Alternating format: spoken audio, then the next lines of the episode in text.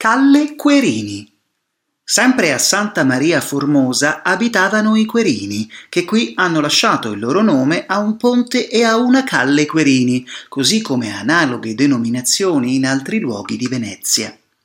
Originari di Roma, gens Galbaia, da dove discese l'imperatore Galba, passarono a Padova e, alla venuta di Attilia, a Torcello, per poi stabilirsi a Rivo Alto.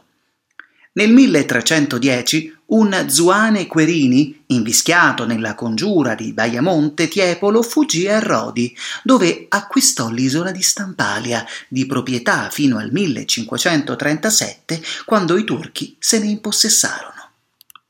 Il nome di Stampalia rimase a freggiare questo ramo della famiglia. Nel 1868 Giovanni Querini, benemerito cultore di arte e letteratura, donò il palazzo e la raccolta di oggetti, quadri e libri alla fondazione scientifica che volle prendesse il nome della sua famiglia.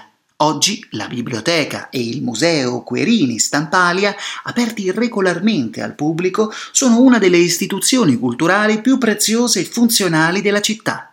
La famiglia si estinse nel 1886.